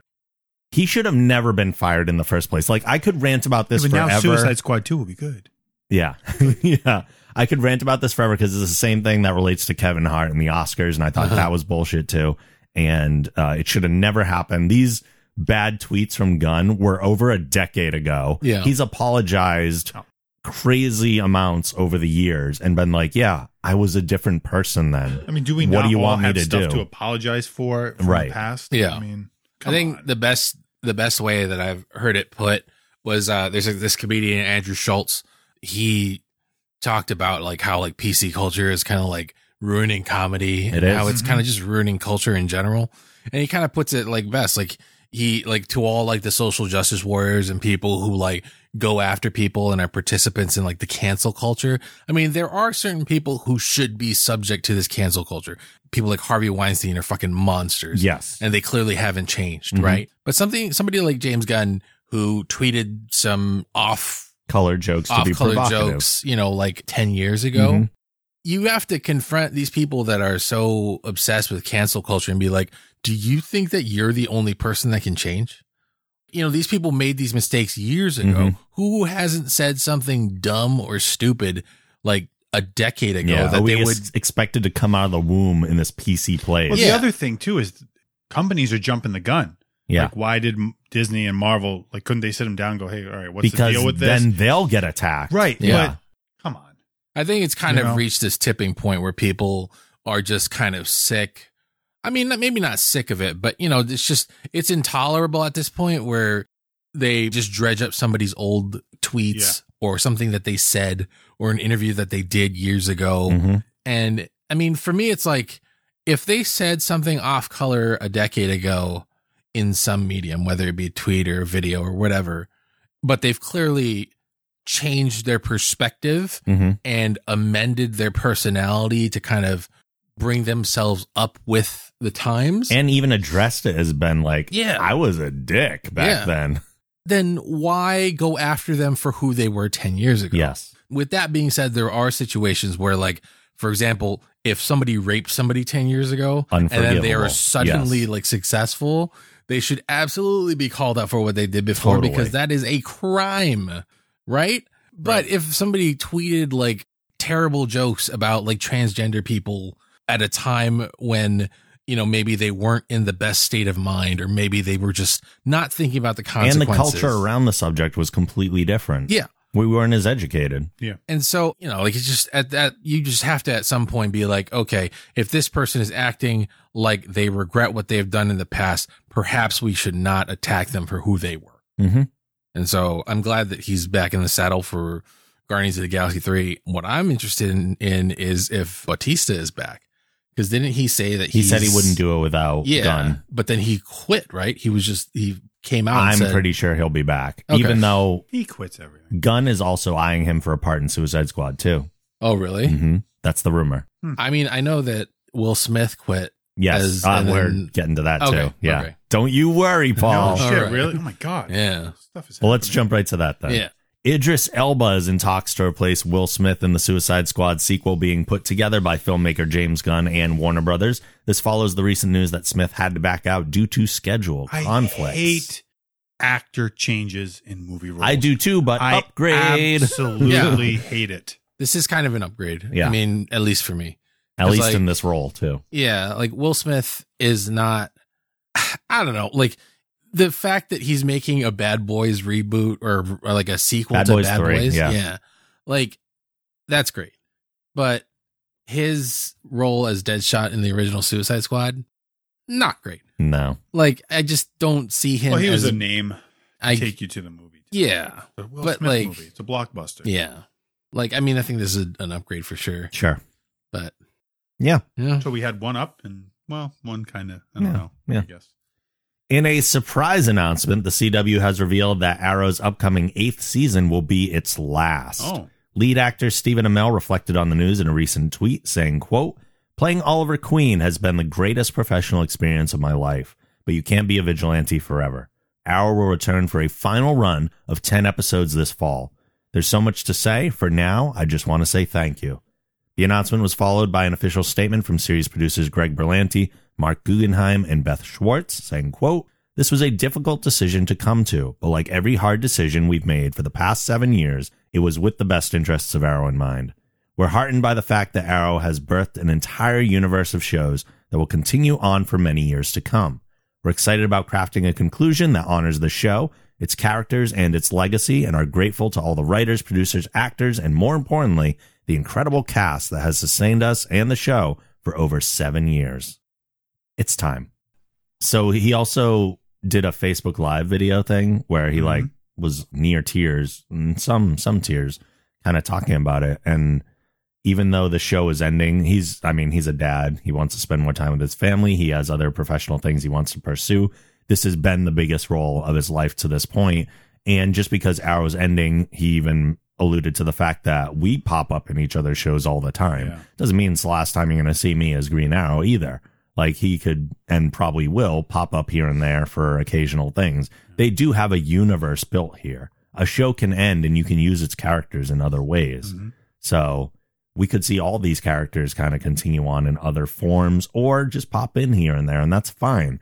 But Arrow has been kind of a slog to get through in the last couple years. Mm. So it is time for it to bow out before it really steals all the Batman storylines, especially with the Batwoman pilot in the near future, which will also be stealing a lot of Batman storylines, I'm sure. So only one show can be on the CW stealing Batman storylines at a time. at least that's what I think. Uh, according to Slash Film, Marvel Studios will be producing a new animated television series for Disney Plus based on the popular What If comic book series. Like the comics, this animated anthology series will provide stories that explore how the Marvel Cinematic Universe might have unfolded if key moments in its history had not occurred as they did in recognized canon. For example, one of the episodes will adapt What If Volume Number 1, number 47, which explored the idea of what if Loki had found the hammer of Thor. The idea is that they could potentially have some of the main actors from the live action MCU movies reprise their roles in the animated series, which would imagine alternate possibilities from another dimension. The time commitment for voice acting is a lot less than for live action productions, which could accommodate some of the biggest Marvel talent. The series would function as an anthology, just like the comic book series, with each episode tackling a different premise. Freaking That's awesome. Love this. That's great. Not only have I always loved the concept of the what if stories, mm-hmm. but I still as as amazing as we're getting like live action stuff these days and the special effects and everything, I still think comic book stories work best in an animated format where you have control over everything and you don't have to worry about making something look like it fits Yeah. into our world. You can be ridiculous That's in an animated format and do whatever you want. I'm like uh, cautiously optimistic just because there is a wealth of animated Marvel stuff on like Netflix and other media outlets that is not great. Um, Yeah, I mean, some of true. it was unwatchable. Yeah. the art style. I Most of it is not great. yeah, most since of the it's not great. 90s stuff like the spider-man and x-men of the 90s were like the last really good marvel cartoons Yeah, I mean, like Yeah. right now, for example, the only reason I know that these things exist is because I have kids and they see things on Netflix that they want to watch. Mhm. Like there's the Hulk versus Wolverine series, which I thought would be amazing. there's a series Yeah, i saw a movie there or is it a movie? i saw hulk versus wolverine as a movie There's a it Hulk was versus okay. Wolverine something when they on watch Netflix. the same thing like 72 times in a Yeah. row. It feels like a think it's series. series. Yeah, I know. and it's not great. it's not great And but I remember the Hulk versus Wolverine storyline from the comics Oh, being pretty awesome. amazing. very good yeah, Yeah. There's that.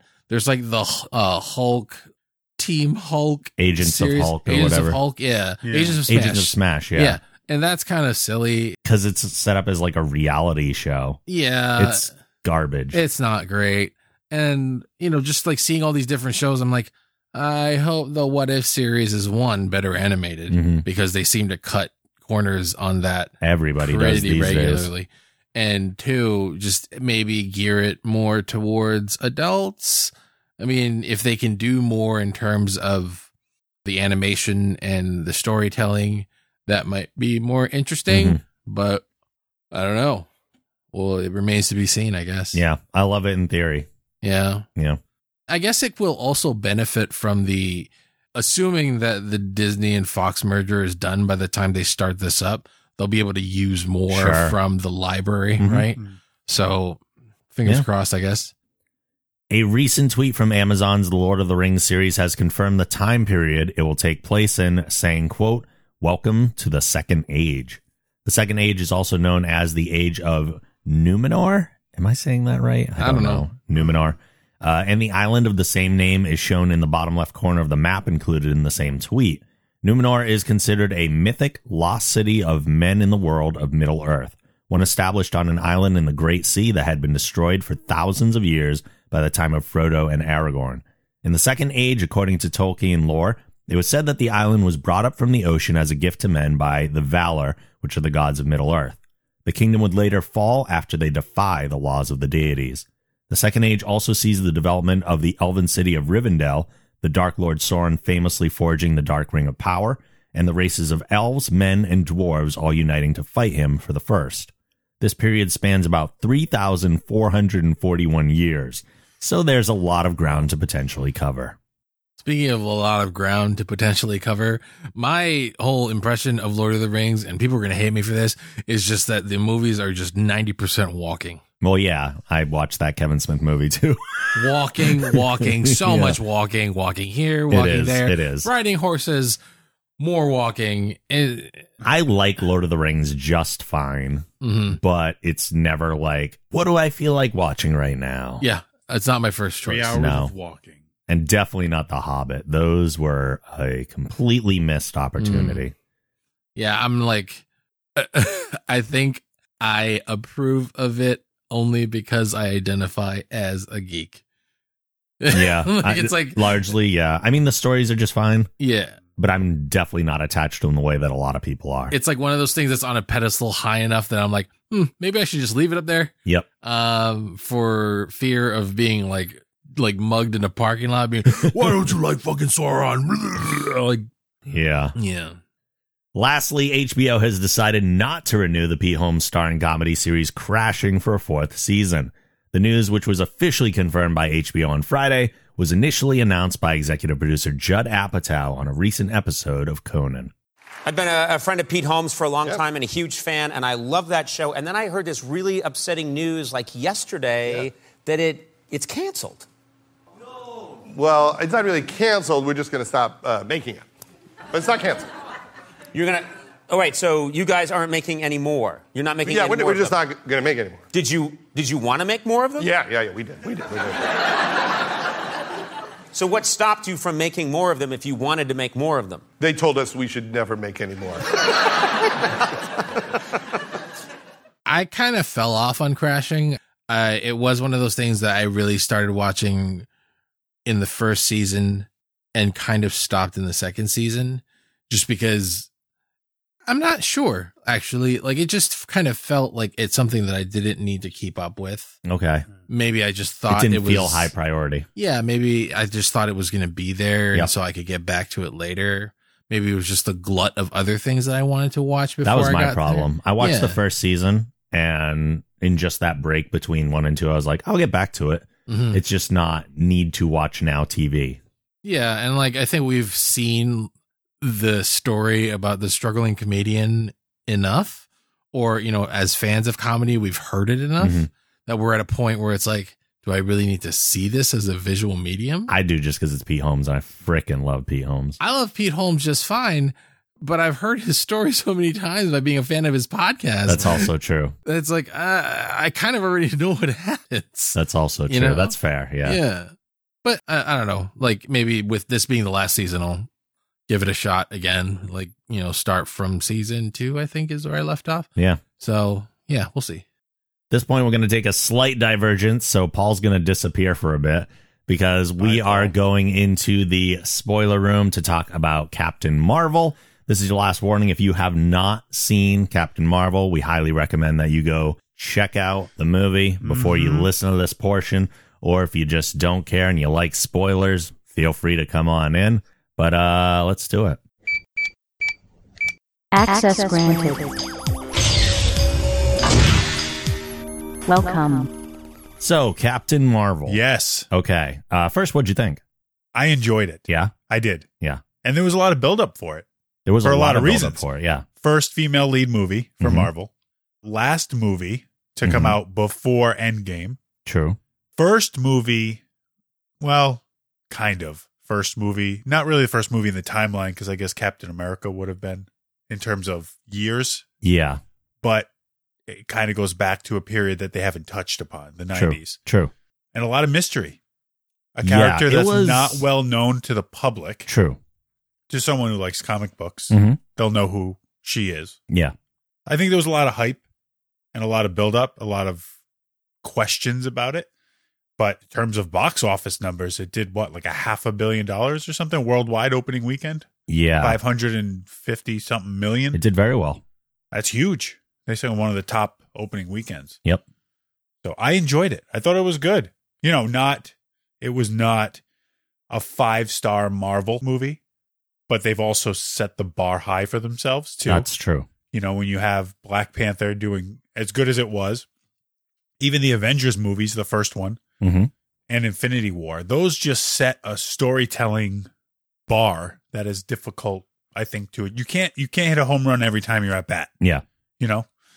and but it was good. I I would say it was a three and a half, four out of five. Okay. Okay. You know, middle level, upper middle level Yeah. movie.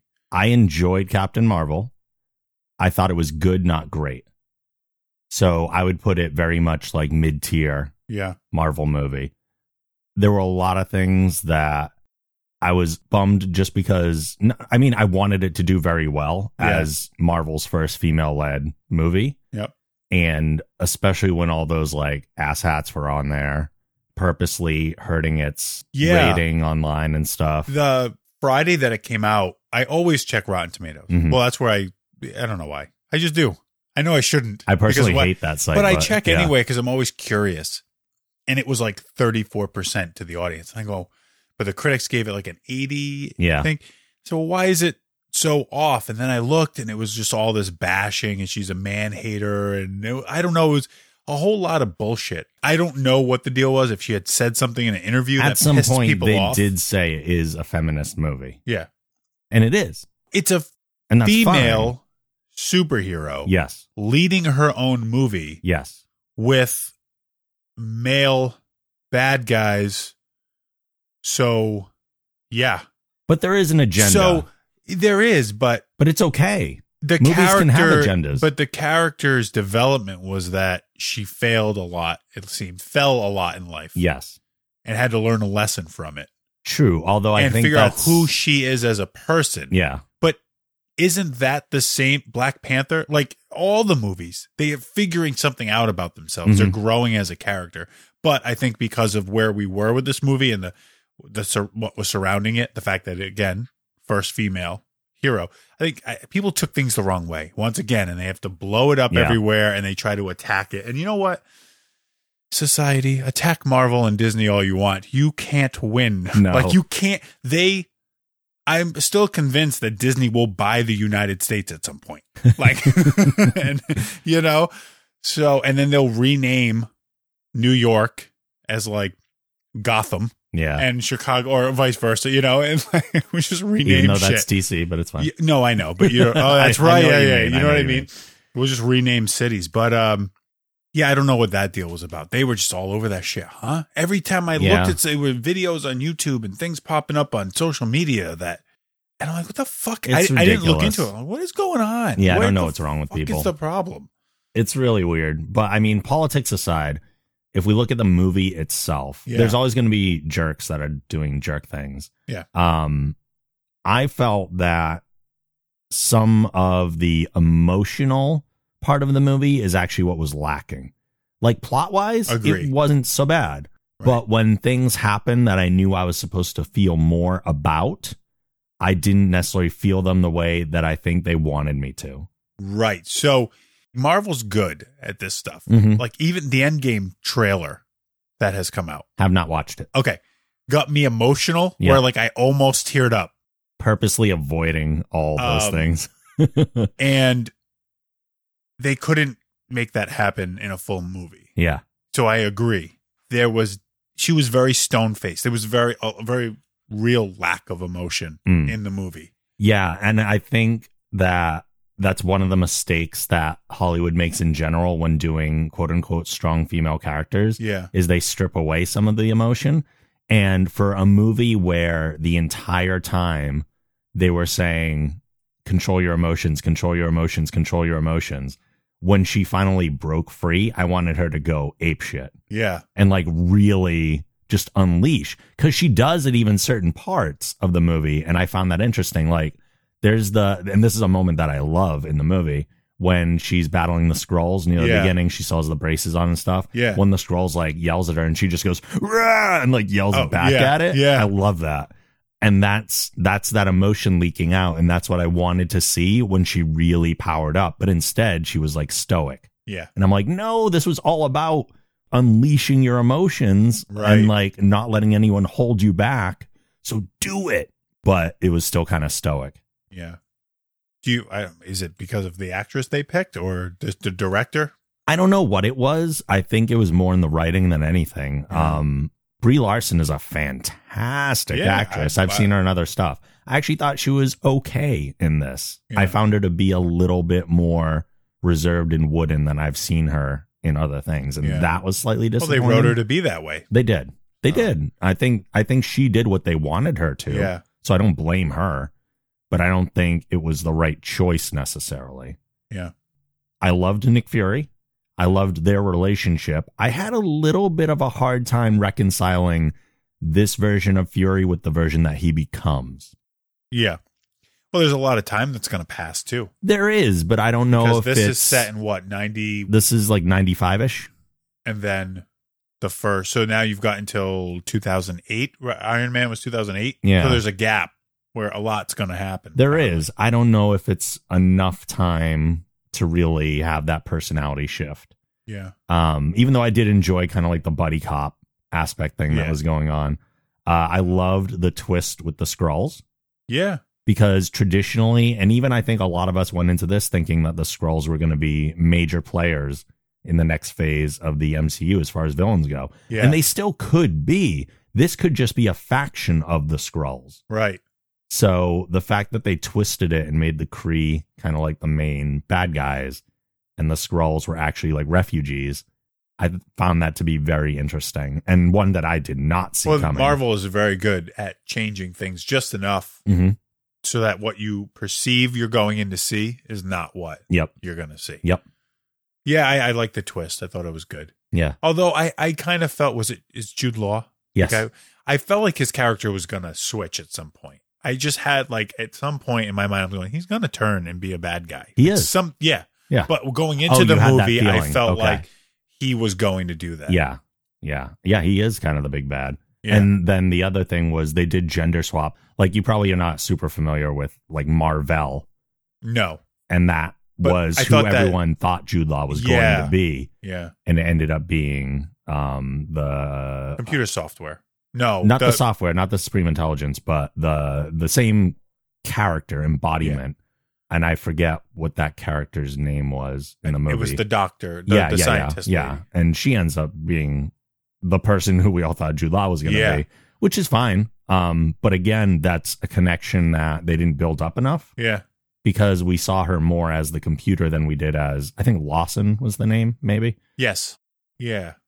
Then we saw her as Lawson. hmm so we didn't we got flashbacks and i understand that the movie probably didn't want to lean on the flashbacks too much but it was those lack of relationships that i think kind of didn't have the emotional gravity that it should have like that relationship and i really liked the scenes with her friend Yes. when they reconnected but i didn't get as much of the emotional connection of their prior friendship that i wanted to Agreed. Yeah. There was not enough.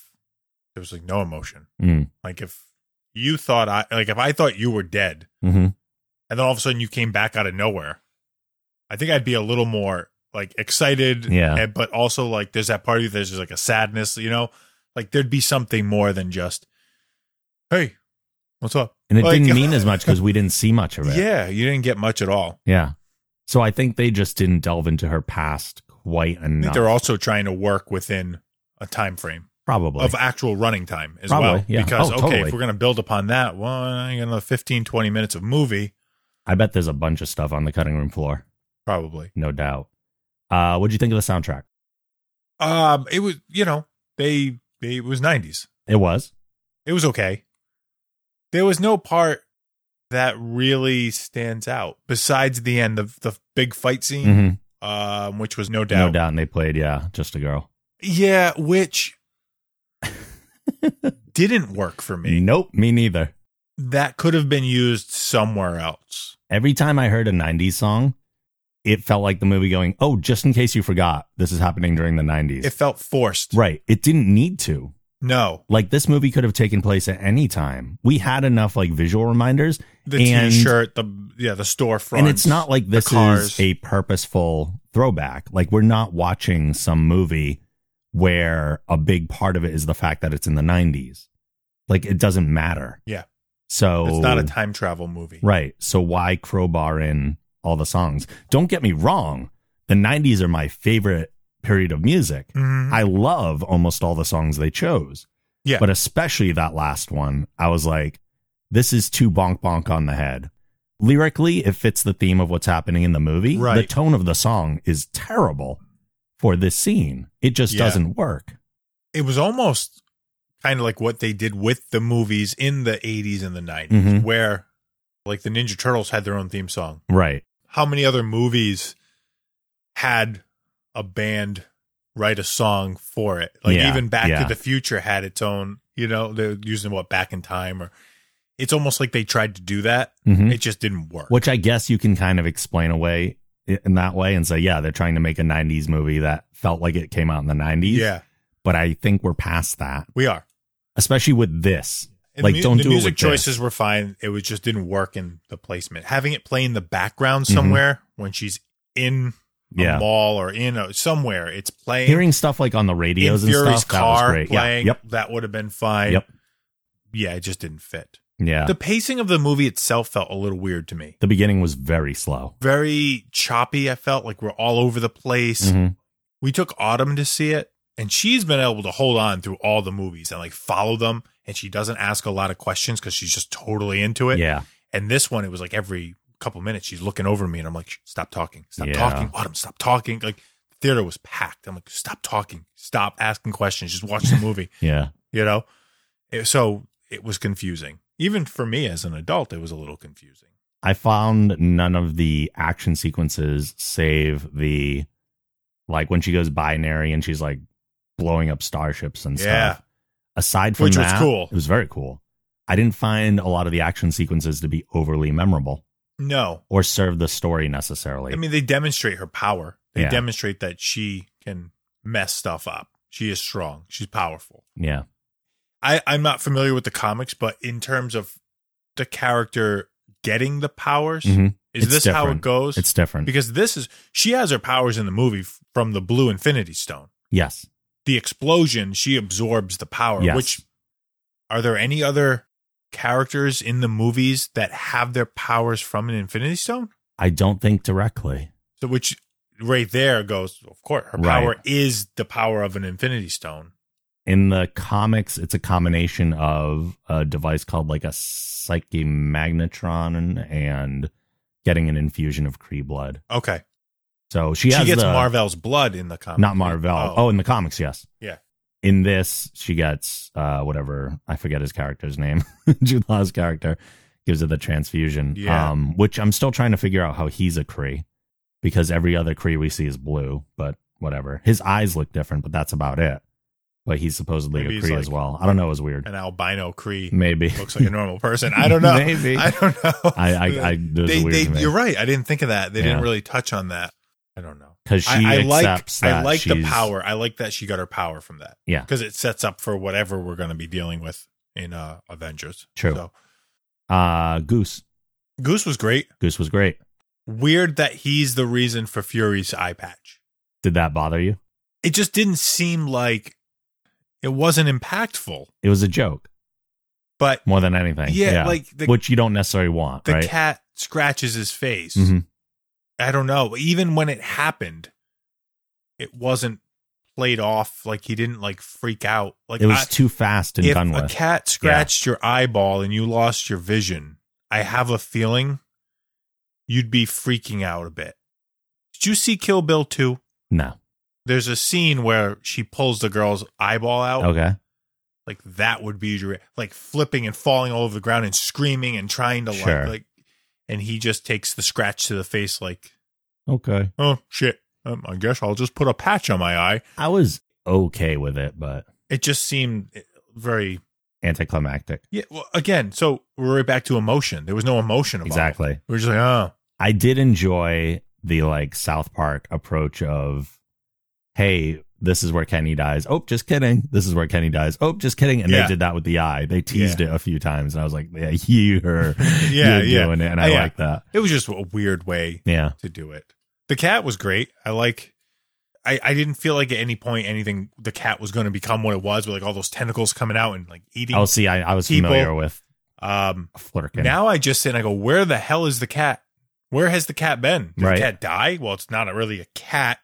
So what's its lifespan? Like, where has this cat been from the '90s until now? All the unanswered questions Yeah. that we want to know about this movie relate to Goose. Where's the cat? Yeah. Is Goose going to be in like the next movie? Yeah. You know, I don't know. The end credit scenes. Those were good. Well, Very good. The first one, So the mid credit one, I believe, is a direct pull from Endgame. Endgame. if I yeah, at first I was like, is that a bridge scene? I'm like, no, they would have to have her show up in the same way. So I think it's kind of like when they had the scene of Bucky in the Vice. That was just a direct pull from Yeah. Civil War. I think that's what this. yeah, is. it was exciting. I think that the big the big thing everybody was wondering is how is this going to tie in? Mhm. When are, are we going to get an answer as to where she's been all this time? Which we kind of did. I think we do. Yeah, She, she's been off helping other people. like the war. Yeah, She's somewhere else in the universe. Yep. Yeah. Yeah, I like that the way it was set up. There it's it's after the snap. They're trying to figure out who's gone. Everybody's gone. They're freaking out. They have the pager. Yep. It's powered up. they've had to keep still, it powered. Yeah, it's yeah. still sending out its signal and then it just stops. Which I didn't think she was gonna show up right there. oh, I did. And they're trying to figure it out, and then all of a sudden is it Black Widow turns around? Or, and, And she's the- Yeah. yeah, and there she is. Where's Fury? Yep. It was cool. Good scene. Yeah. Uh, and then the after the credit scene. I thought they, they like to do their humorous ones at the very very Yeah, end, which with- is fine. I I thought it was a funny What scene. it made me laugh because I hear that sound on a regular basis. Yeah. The sound of a cat throwing up. Yeah. Like, oh, here comes the fur ball. And instead it throws up the Tesseract. Which is funny. I thought it was funny. Yeah, it's it is. The cat pukes up an infinity stone. yeah, So I mean overall, you know, decent movie. Yeah. It was fun. yeah. Good, not great. Pretty much. I'm sure they'll do another Captain Marvel. yeah. I wonder if the next one will be another jump back or if it'll be a jump I believe Captain Marvel's going to be a big uh, leadership role moving forward after Endgame. Hmm. I believe that's what they've said. I feel like her personality in Endgame is going to be better. I would hope. I mean, again, we have that time jump. So Even her, so her look yes, at, uh, in the post credit scene, Mhm. her hair went from parted on the side to in the middle. Yep. Uh, her Longer, costume has changed a little bit. The- yeah, it was uh, slightly different looking. So she's evolved. Yep. They didn't just have the same girl show up. So I, I think she'll have a stronger personality. Yeah, and be in control. and then we're going to look back and go, oh, they did that on purpose. They Mhm. made it bland and emotionless for a reason. It's possible. you know, that she didn't know who she was, basically was forced into a, a space military operation, Mhm. like she's militarized now, but knows that she doesn't belong. And now, all after all of this, she has a chance to grow as a person, and you know her personality will grow. Yeah. Otherwise, she just isn't going to fit in either True. with the cast of characters they have. I can't believe you haven't watched the trailers. I refuse. Ah, I watched the very first teaser. Yeah. and I don't. I just don't. I there's. I don't want to see anything. oh, I'm so hyped up I want because of all it. the surprise. I'm Oh. already hyped. Like they, they can't hype me up anymore. That's the thing. That's so why thought. bother? They hyped. They they did though. but I, I know if I watch it, I'll be like, my brain during the movie will go, "That's a trailer scene." Like it just does that. Oh, really? Yeah. So I don't. my wanna, brain shuts off and I'm just like shoving popcorn in my face and Yeah, drooling. pretty much. All right, uh, and that's Captain Marvel. Yeah. Yeah. All right, final thoughts or something you would like to plug, Mike Volpe. I was hoping he would go to me second. I was like, I don't know what to plug. Oh. Uh, yeah. Uh, well, I still do make my own line of supplements. Yeah. Uh, so you can go to sbvsupplements.com. And if that got big enough, then maybe he wouldn't have to have chins. Yeah. But I am launching a, for the people out there who are vegan, I'm launching a vegan protein. Oh, nice. It should be done. I should have it within the next few weeks, Perfect. Along with a few other products. So check that out. Cool. Paulo? Um, I don't have anything to plug, but if you want to support the podcast, and now that the podcast is having babies, it Mm. needs more support. Sure does. Um, go to thegeekgeneration.com slash support Damn right. and you can go and support us through the Patreon or, you know, if you want to just mail money to Geek Gen headquarters, that's Rob great accepts too. briefcases of Sure do. unmarked uh, $100 bills. Sure Yeah. do. Uh, and I will say too that in the, I don't know which feed I'm going to stick them in yet because good Lord, we got so many. But I will be releasing some previews of our Patreon episodes. So a lot of our Patreon episodes are exclusive ones that you only get if you're a backer are like well over an hour. Cause I was always like, Hey, we're going to do these like hour long things. You know us. We always go way too long. Um, but I'll release maybe like the first 15 or 20 minutes as like a little taste. And then if you guys are interested in hearing the rest of it, uh, maybe that will be an incentive to go check it out. Guys, I don't want to be a teacher anymore. I'm in the same situation as it's, Volpe. It's like it's it's you can donate like a buck a month, right? You can do two dollars a month minimum. Like, and it's and please understand, Rob's not like taking this money to go out to dinner. Like he did literally reinvest. Into, I just want like, to pay my bills so I can do this he- he- all the he time. Reinvest into the into the business here. He really does. So I just think I've said this bucks. before, and I, I think it worked. it worked last time you did it. but listen, you motherfuckers. Oh, I know that some of you are giving money to Instagram hoes or girls on on their private Snapchats or OnlyFans. Don't think I don't know. What are those good never for, like, five gonna minutes a Give pop? you what you think you want from Yes. them ever. Listen, Pornhub is free. It is. Why are you messing around with these girls that are like, "Ugh, become a patron, and I'll send you, I'll sell, I'll sell you my exclusive pics. Check out my, Amazon wish list. my I'll show you nothing. Uh, I mean, this is quality content that we're providing here. I mean, you, hey, you never know. We might give you some nudes. Mike, Mike might bid you up for it. Yep. You know, Let's do it. if the gym thing falls through, who knows? Dick pics. Yeah. Paul's been pimping Mike every chance he gets. I'm I'm just trying to sell something here, and I'm not the most attractive human being. Neither am I. I don't know if you want to see rippling fat and I don't know, like a glowing red butthole after Look, I I drink. don't- uh, I don't. You know what? Drinks. You know what? He had me. I want to see a glowing red butthole. I have to know. no, no, you don't. I I don't think so. I mean, I've never Do seen we it have myself. our next our next goal tier is Paul's red glowing Yeah, butthole? I think so. Oh, Patreon. that that's got to be like Patreon, like triple diamond. But there is a number. Everybody has a price. Everybody has a price. a Everybody has a price. yeah. Uh, so do all that stuff. The Geek Generation is part of the Geek Generation Network. If you like this show, be sure to check out our other podcasts at thegeekgeneration.com. If you use iTunes, please rate the show and write a review. We may even read your review on an upcoming episode. Support both this show and Random Movie Club while getting access to exclusive bonus podcast episodes by visiting our Patreon campaign at thegeekgeneration.com slash support. You can continue the conversation with us on our Discord server at thegeekgeneration.com slash discord and watch our live events at twitch.tv slash thegeekgeneration. Send emails with your questions, comments, and insults to podcast at thegeekgeneration.com. And as always, the show theme is provided by Machine Supremacy. A link to their site can also be found on our site. We'll be back soon with more geeky stuff for you, and we'll see you then. Later.